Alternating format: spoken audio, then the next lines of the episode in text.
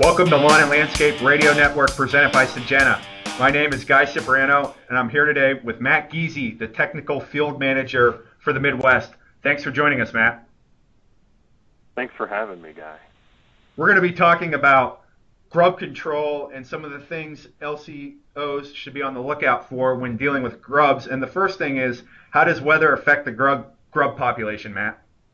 Well, there are a couple things to, to keep in mind. You know, if you look back on previous years, uh, if that's any indication, uh, weather is difficult to predict at best. We've had warm years, we've had cool um, years, we've had dry and wet. It seems like it's sort of been all over the board. And uh, you know, one thing we know about grubs is that they are temperature dependent. So, for example, a, a warm spring uh, is going to accelerate their their life cycle a little bit quicker. So we might see um, adults uh, emerging earlier, and then you know we might see that the mating cycle occur earlier in the spring, and therefore that would eventually lead to seeing larvae or the the white grub stage a little bit earlier um, than what we normally might see it. So it's really dependent uh, a bit on temperature, uh, and then they also like moisture. Uh, they prefer to have uh, moisture in the areas where they're feeding.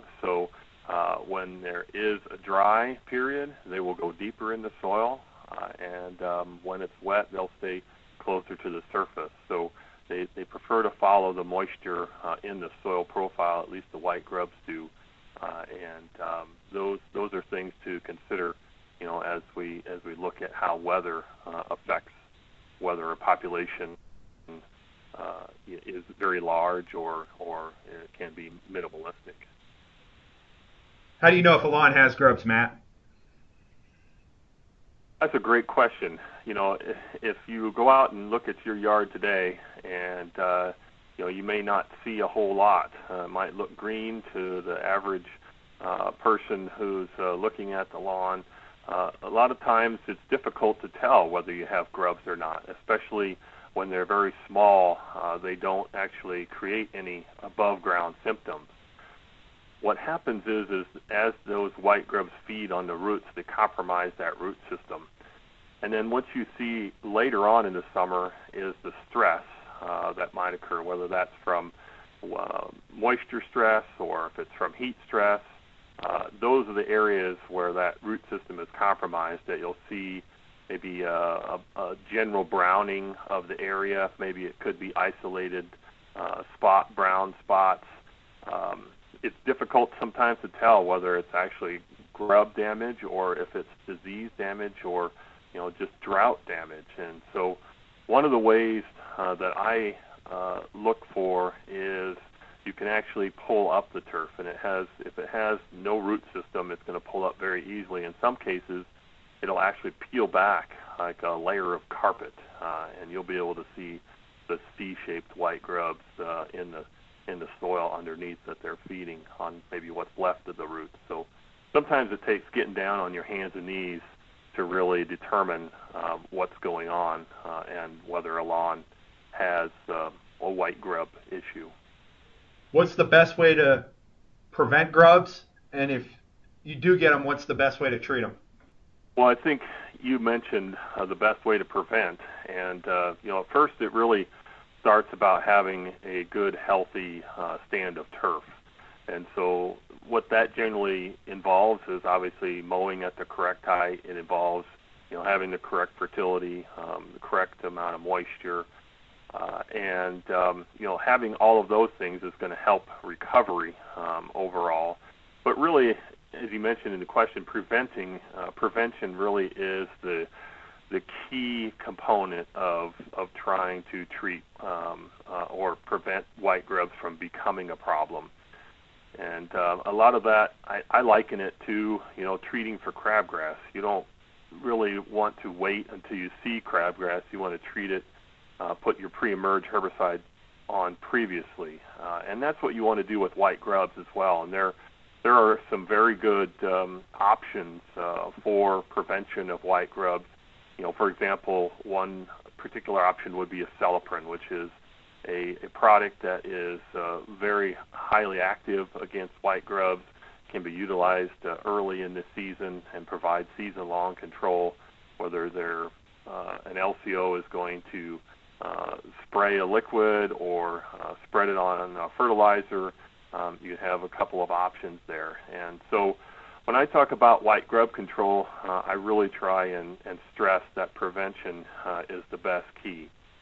Now, you know, for whatever reasons, there are always uh, situations where uh, a preventive option uh, maybe didn't happen, or uh, you know, there are a lot of things that go on in the spring from a, a, a maintenance standpoint, and so maybe that application did not get made.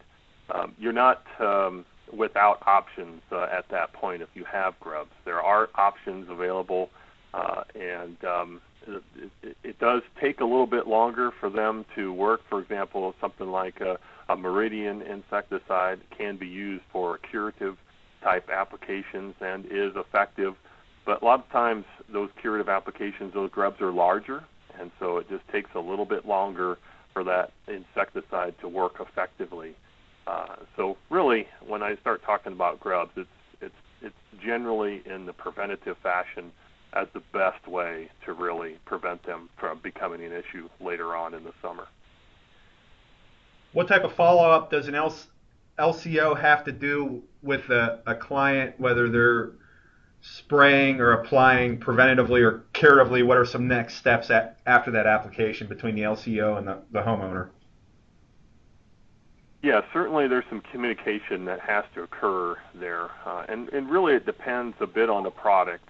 Uh, in in most cases, when we talk about white grub uh, insecticides, you know there there generally is a recommendation to have uh, some sort of watering in, whether it's uh, supplemental irrigation or whether it's in a rainfall event um, that is to occur in the next day or so uh, after the application really what you're trying to do is move that material uh, off of the foliage uh, of the turf and, and really into the target zone where the where the grubs are, and generally that's just below that that uh, you know that soil surface uh, where they're feeding uh, in that root zone. Uh, and so you want it to be there um, when the grubs start feeding, and so that watering in is is pretty important. Now there are some products that where that's not as critical, and so you have a little bit uh, uh, better window uh, there, where if a rainfall event doesn't happen, or if it's uh, on an uh, unirrigated site, uh, that could um, you, you know utilize some overhead irrigation later on. Uh, you know things like uh, products like Meridian have options where you could almost go up to a week uh, with the preventative application before you would need to have some sort of uh, of watering in event, uh, and you don't lose efficacy there as well. Uh, acelepryn would be another option uh, for for that type of, of uh, situation where you could get by for a couple days without immediate watering. So, you know, those are always good to add to the conversation when you start talking um, with the with the customer, with the homeowner about really what needs to be done. And after that initial conversation, uh, then it's just watch and see and make sure that uh, uh, things are working as they should, and um, and really it should uh, should be able should be really the only conversation that needs to be had um, around uh, those preventative applications with the client. Do grubs only affect lawns, or do they affect flower beds or vegetable gardens? And if they do affect flower beds or vegetable gardens, how should they be handled? Yeah, they they are not particularly picky. they like to to uh, find uh, any any moist area that has uh, a, a decent level of organic matter, matter I should say, in the soil, uh, and uh, anywhere that there's some uh, tasty roots, uh, they are they are all over that. So they would they would be just as much of an issue uh, in flower beds. Um, uh, maybe vegetable gardens a little bit less, but there's still you know a, a lot of organic matter in those types of soils, and and so they would be um, present uh, in all of those particular areas. You know how you treat them, uh, it, it would be based on the individual labels. Um, in in most cases, flower beds uh, and lawns uh, would be uh, treated uh, fairly similarly. Uh, again, I would ask you to, to refer to the, the specimen label for the individual product for specific directions. Um, vegetable gardens are, are a bit of a different uh, um, uh, breed because you're really talking about uh, something that uh, is going to be edible, and again, it really is going to be dependent on the particular uh, product uh, and what it's particularly labeled for, uh, and how you would go about treating those particular pests in those areas. A few last things here, Matt. What what are some things an LCO can do to set themselves apart from the competition when it comes to grub control? Well, there are a number of things to consider. You know, clearly, uh, it, it's it's really, in my opinion, it's really a lot about communication and understanding what the customer wants and what their expectations are. You know, if they really are looking for 100% or, or really have no grubs whatsoever, um, you know, then you really want to utilize a product uh, that's going to get you to that point. And you know, there are lots of options for white grub control. Uh, if you're looking for something that's season-long control uh, that is um, allows you to you know, to target some other insects, maybe even uh, things like bill bugs or uh, uh, surface feeders like caterpillars.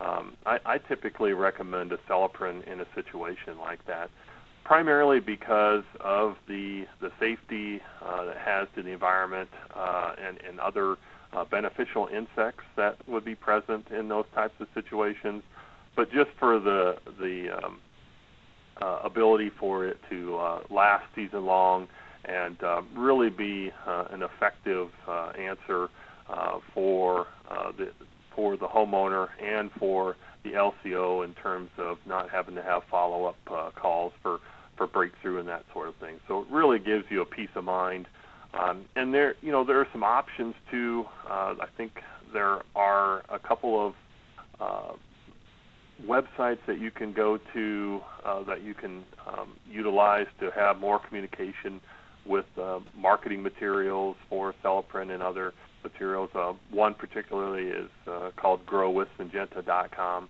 uh, that uh, allows you uh, to uh, to utilize uh, different types of leave behind materials uh, that uh, really can help set you apart uh, from the competition. Well, you just stole my last question, Matt. So we appreciate you giving uh, our listeners that information where they can go to get more information about grubs. And thanks for joining the podcast. And good luck and have safe travels this summer. Thanks, Guy. I appreciate the time as well.